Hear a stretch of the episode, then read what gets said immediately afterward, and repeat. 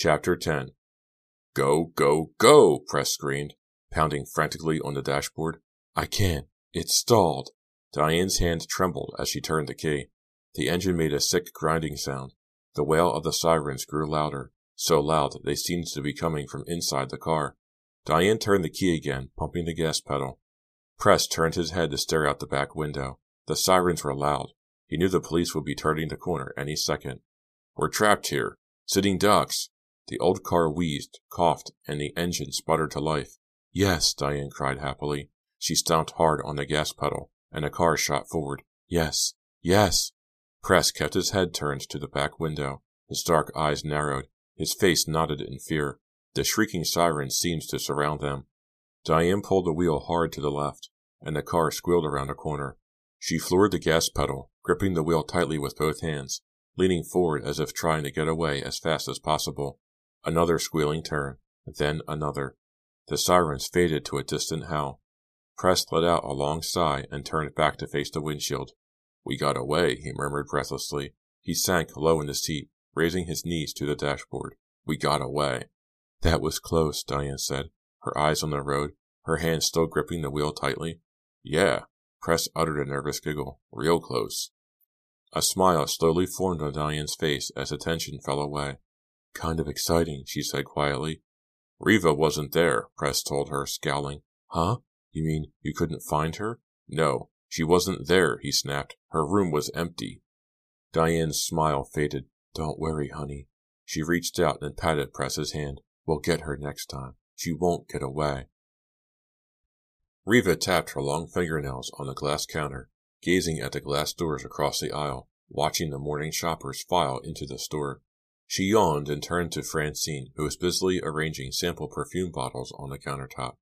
Reva, I want to show you something, Francine said, bending down to slide open a door to the floor cabinets. Why don't you get your nose done, Francine? Reva thought with a sneer. Then maybe you could talk through your mouth and people could understand you. I like what you've done to your hair, Reva told her. What? Francine glanced up fretfully from the cabinet. Oh, I was late this morning. I didn't have time to wash it. Why bother? Reva thought nastily. Francine stood up and straightened her blouse. She carried a small white plastic case over to Reva and unzipped it. We have a special gift today, she said, opening the case and holding it up for Reva to inspect. Thrills, Reva thought sarcastically. Can I stand the excitement? If they buy the two-ounce perfume, Francine said, pointing to a shimmering gold bottle on the counter, they get this little kit. See? It has a cologne, a bath gel, and a spray deodorant. Francine lifted each little bottle out of the leather case as she showed it to Reva. As she raised the deodorant, she accidentally sprayed a little of it into the air. Yuck, Reva cried, making a disgusted face. It smells like bug spray. Shh. Francine raised a finger to her lips and glanced around quickly, seeing if anyone had overheard. It's a nice gift. Is that a new lipstick you're wearing? Reva asked her. I'm not wearing any lipstick, Francine replied, unaware that Reva had asked her question to be cruel. So, that's why you look like you died three weeks ago? Reva thought. Francine handed the gift pack to Reva and hurried to the far end of the perfume counter to help a customer. Reva sighed and leaned against the glass counter, daydreaming about Victor and the night before. She pictured the steamed-up car windows, the chill night air, the soft darkness all around. She thought about kissing Victor, holding on to him, holding him to her. He was so solid, so good-looking. A slender, blonde-haired woman moving quickly down the counter interrupted Reva's thoughts. Reva recognized her. It's the woman in the tacky fake fur jacket, Reva thought. She comes by every morning and pretends she's going to buy something, but she's only interested in spraying herself with perfume for free. Is that jacket real chipmunk or imitation? Reva asked as a woman picked up a large bottle of cologne from the counter. I beg your pardon? The woman set down the bottle and eyed Reva suspiciously. I was just admiring your jacket, Reva said, putting on her phoniest smile. Can I help you with anything? The woman tossed her hair behind her shoulder with one hand. Yes, I'm looking for something a little different, she said, studying the sample bottles. Something a little tart, not so sweet. Reva grinned at her. I have something new you might like. It's not too sweet. She pulled the small bottle of spray deodorant from the gift case, covering the label with her hand. Here! The woman held up the back of her hand, and Reva sprayed a mist of deodorant onto it. The woman rubbed it into her hand, then sniffed it. Mmm. Very good. It is different. Could I have a little bit more? Reva obliged. She sprayed more deodorant onto the woman's hand. The woman rubbed it on her neck and behind her ears. What is it called? Arid Extra Dry, Reva muttered. What? The woman leaned forward to hear better. Arid Nights, Reva said. It's French. Two hundred dollars an ounce. I'll definitely come back later and buy a bottle, the woman said. Sniffing her hand, she hurried away. Reva watched the back of the red fake fur jacket until it disappeared around a corner. Then she laughed out loud. This isn't such a boring job after all, she thought. Francine, busy with three customers at once, had her back turned. Reva decided to take advantage of that fact. She ducked out of the counter and escaped, losing herself in the crowd. She wandered along the aisles of the main floor, heading toward the back. Spotting her cousin Pam in the stationery department, she hurried over to say hello. Pam wore a bright green sweater over brown slacks. Her blonde hair was pulled straight back in a ponytail, held in place with a silky green ribbon. As usual, Reva noted, she wore no makeup, not even lipstick. She's always so fresh-looking, Reva thought with scorn. She could do Ivory soap commercials. Reva, I saw you come in this morning, Pam said. You were so early. Yeah, I came in early with my dad, Reva told her. He left me a note last night that he wanted to talk, so... You were out last night? Pam asked. Yeah, with your boyfriend, fresh face, Reva thought. Maybe, Reva replied coyly. She gave Pam a teasing grin. New boyfriend? Pam asked. I just love Pam's childlike innocence, Reva thought sarcastically. It's so cute. Just a friend, Reva replied, deliberately sounding mysterious. I'm going out with Victor tonight, Pam revealed, her green eyes lighting up. That's nice, Reva replied casually. He seems like an okay guy. He kisses okay. Real okay, Reva thought. I can't stop thinking about him, Pam gushed. She leaned close to Reva so she wouldn't be overheard by anyone else. I think this may be the real thing, Pam whispered. I mean, I think I'm really in love. That's great, Reva replied without enthusiasm. That's really great, Pam. Why can't Pam be smart for once and find a rich boyfriend, Reva thought. Victor doesn't have a dime, and neither does she. I'd like you to get to know Victor, Pam continued, smiling eagerly at her cousin. I think you'll really like him. I'm trying, Reva thought, struggling not to laugh in Pam's face. I'm trying, Pam. Have fun tonight, Reva said. I'm glad someone is having an exciting life. Pam placed a hand on Reva's shoulder and felt the soft, silky fabric of her blouse. It's holiday time, Reva. I'm sure your life will get more exciting real soon. Why are we doing this? Diane demanded, turning into North Hills. The evening sky was dark. She switched on the high beams. I told you, Press said edgily. Sometimes Reva gets home from the store before her father. Sometimes she's all alone in the house in the evening. Maybe we can drop in and surprise her.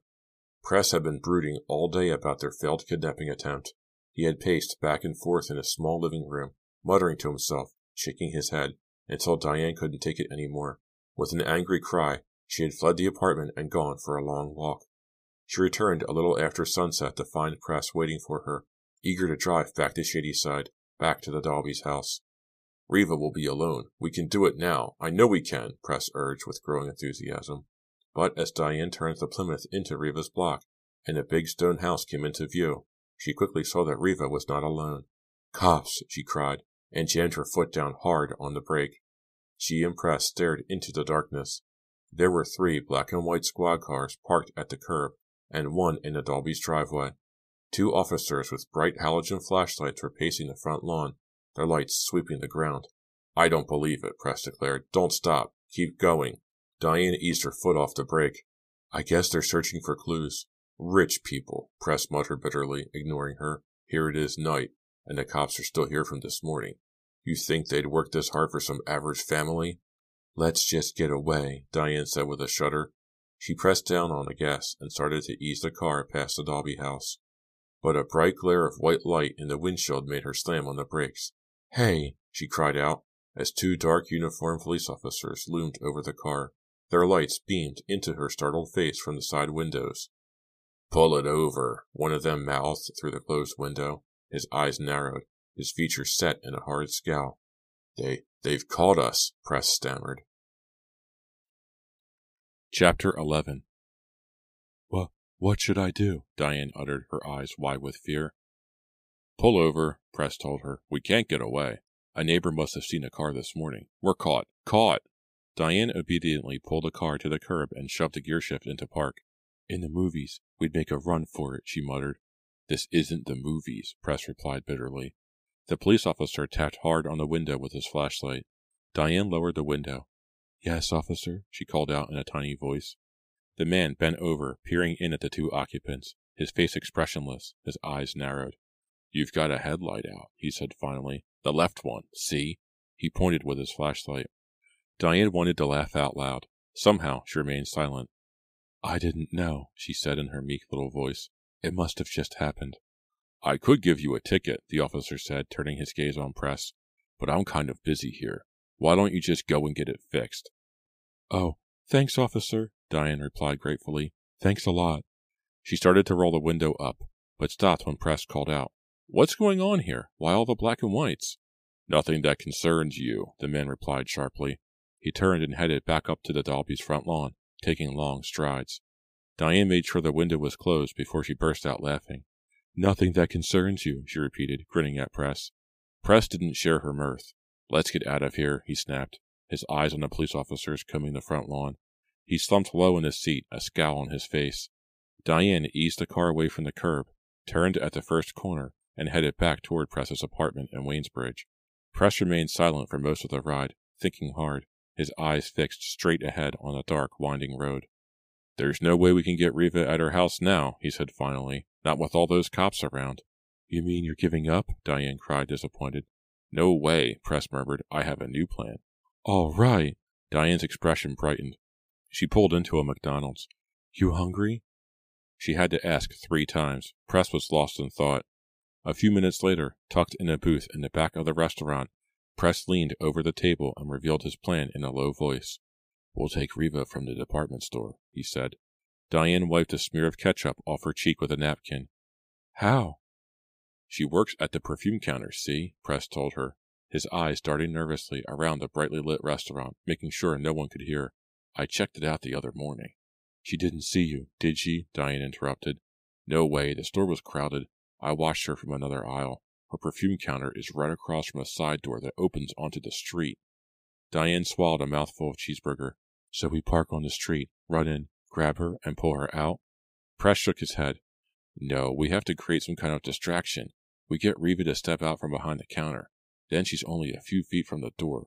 If she's out in the aisle, it'll be easy to drag her outside without anyone seeing, especially if we do it first thing in the morning. There aren't many customers when the store first opens, and Reva has the first shift before that other saleswoman arrives. Diane took a long sip of her Coke, her eyes on Press, thinking hard. Why are you staring at me? He demanded edgily. It's a good plan. It'll work. She set down the paper cup. Yeah, probably, she replied. But we need Danny. Press reacted with surprise. Huh? My brother? Diane nodded. She crinkled the paper cheeseburger wrapper into a ball. Yeah, we're going to need Danny. What for? Press demanded. I can pull Reva out the door. I don't need Danny for that. We need him to drive, she said. If you're going to pull Reva out the door, I have to create the distraction. I have to get her to come out from behind the counter, right? So we need Danny to drive. Press scowled. I don't like it. You know Danny. You know how he loses his cool. We need him, Diane insisted. Danny and his headaches, Press muttered. He's so hot-tempered, Diane. You know my older brother. When he gets excited, he's totally out of control. If something goes wrong, he could get us all killed. Shh! Diane spread her hand over Press's mouth. Danny'll stay in the car. That's all. We need him to drive once we've got Reva. No problem.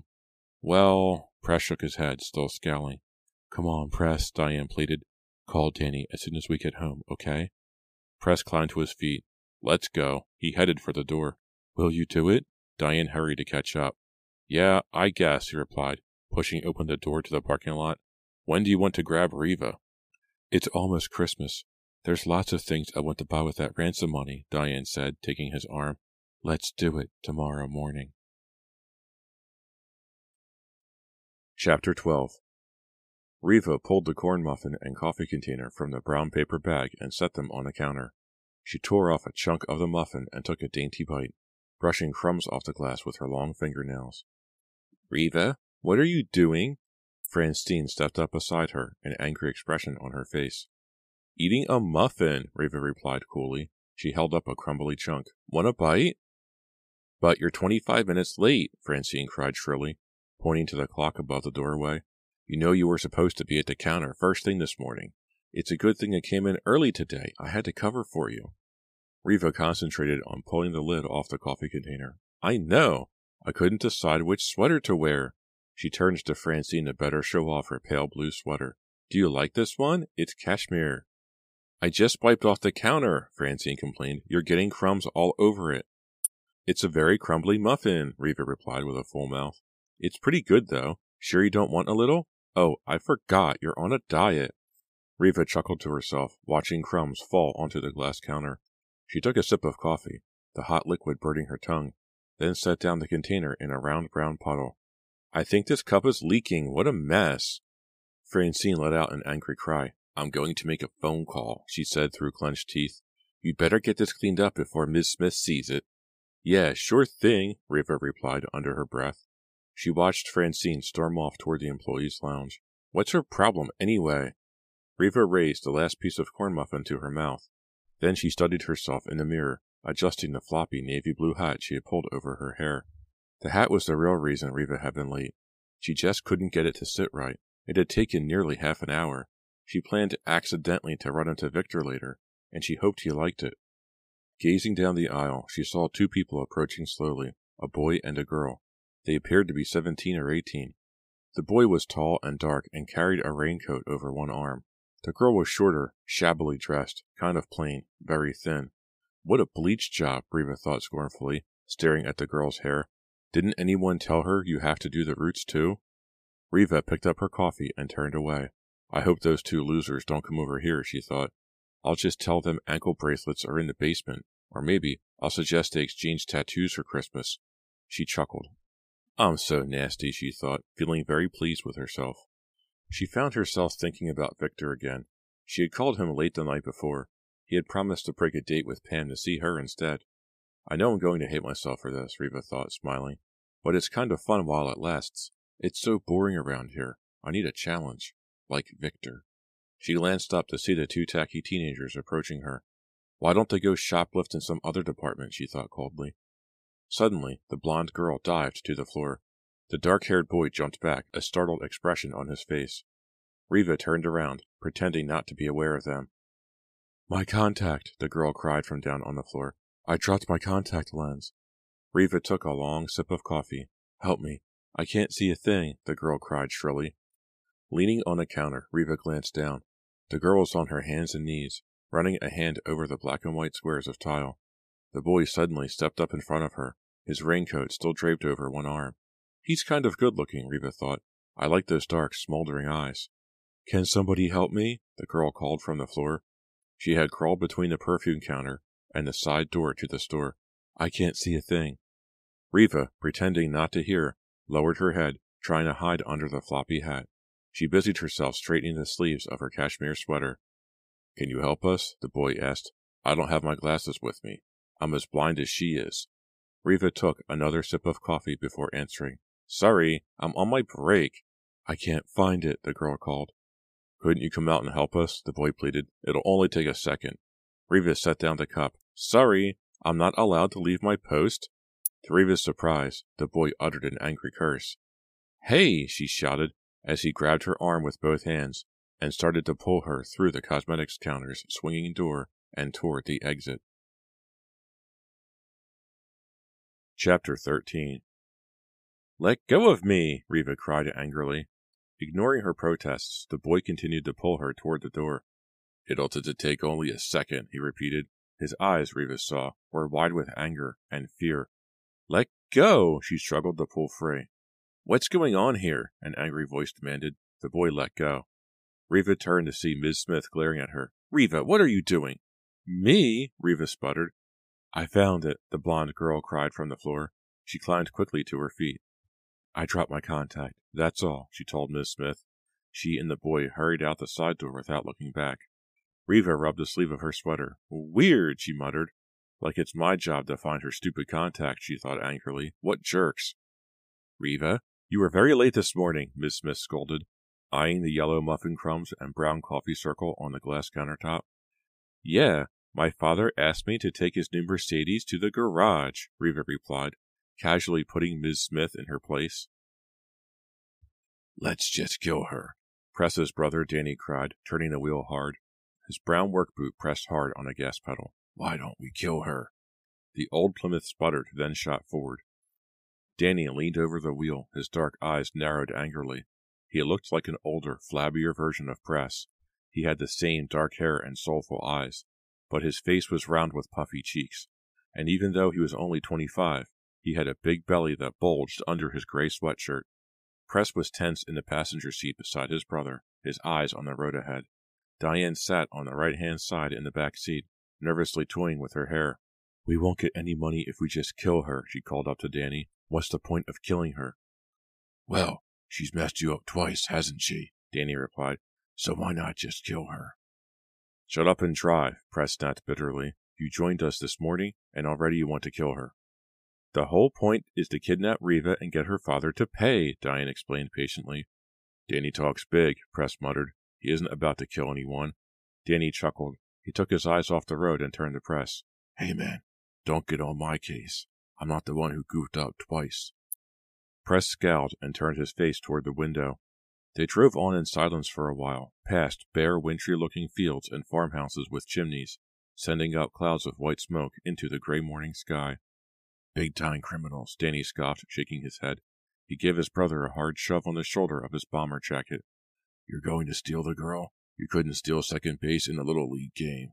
Danny tossed back his head, laughing as if he had made the cleverest joke ever told, and nearly crashed the car into a truck parked on the shoulder of the highway. Watch where you're going, Diane screamed. Danny swerved just in time. I told you he'd get us killed, Press muttered. My kid brother is a big-time criminal, Danny chuckled. Let's calm down and try to get it together, Diane urged. I mean, come on, both of you. Lay off each other, okay? Hey, I'm not the one who messed up, Danny cried, suddenly angry. I'm just the driver, remember? Then just drive, Press muttered, and shut your face. I can't believe I gave up a day of work for this, Danny grumbled, ignoring Press. Five thousand dollars you promised me. What a joke. We can still get the money, Diane interrupted from the back. She leaned forward, putting both hands on the back of Press's seat. We can still grab Reva, you know? How? Press asked skeptically, turning to face her. She's seen us. She's seen both of us. How are we going to get near her? She hasn't seen Danny, Diane replied. Press rolled his eyes. So now I'm doing all the work, Danny complained. He roared through a red light. Shut up and let her talk, Press snapped impatiently. You have an idea, Diane? She nodded. What about the stockroom at the store, Press? You said Reva works in the stockroom every afternoon, right? Yeah, from three to five, Press replied. That was Press's old hangout, Danny said, smirking, till he got caught with some goodies under his coat. He uttered a high-pitched giggle. Big-time criminal, he scoffed, shaking his head. Danny, give Press a break, Diane pleaded. She squeezed Press's shoulder. So, can we hide in the stockroom? Can we drag Reva out of there? Press thought about it. Yeah, probably, he replied without enthusiasm. There are a lot of cartons and shelves and stuff to hide behind, and the guard at that back entrance is a real goof-off. He's always going in the next room to watch game shows on T V. Good deal, Danny cried. Maybe we can pick up some C D players and stuff too while we're there. The only problem is we can't go in there, Press told Diane, ignoring his brother. Reva would recognize us. But she wouldn't recognize Danny, Diane said. Danny could hide in there. He could go up to her, throw a coat over her head or something, and drag her out to us in the car. Yeah, I guess, Press replied reluctantly. Whoa, hold your horses, Danny said, driving with one hand, scratching his oily hair with the other. I'm not stupid, you know. Do I look stupid to you? Yeah, Press muttered dryly. Well, I'm not stupid, Danny said, scratching his scalp hard. He sped around a slow-moving tractor, nearly sideswiping it. I'm not kidnapping this girl, doing all the work for a lousy five thousand dollars. No way. All right, all right, Press grumbled. You can have ten thousand dollars, Danny. He glanced back at Diane to see if she approved. Hey, I told you, I'm not stupid, Danny shouted angrily. He slammed the brakes hard. Diane cried out. She was nearly thrown up to the front seat as the car screeched and skidded wildly across the road. Press was thrown against the dashboard. His head bounced off the windshield. Hey, are you crazy? He screamed at his brother. The car slid to a stop on the muddy shoulder. No way I'm kidnapping her for ten thousand dollars while you guys become millionaires, Danny insisted. I may look like a jerk, but I'm not. Okay, how much do you want? Press asked, rubbing his forehead. How much, Danny? One third, Danny said, staring straight ahead. We split it three ways, whatever it is. Press turned back to Diane. She shrugged. Okay, Press agreed, frowning. One third. And if the Dalby girl messes me up, Danny said, a strange smile forming on his puffy face. If she messes me up, I'll kill her. I really will.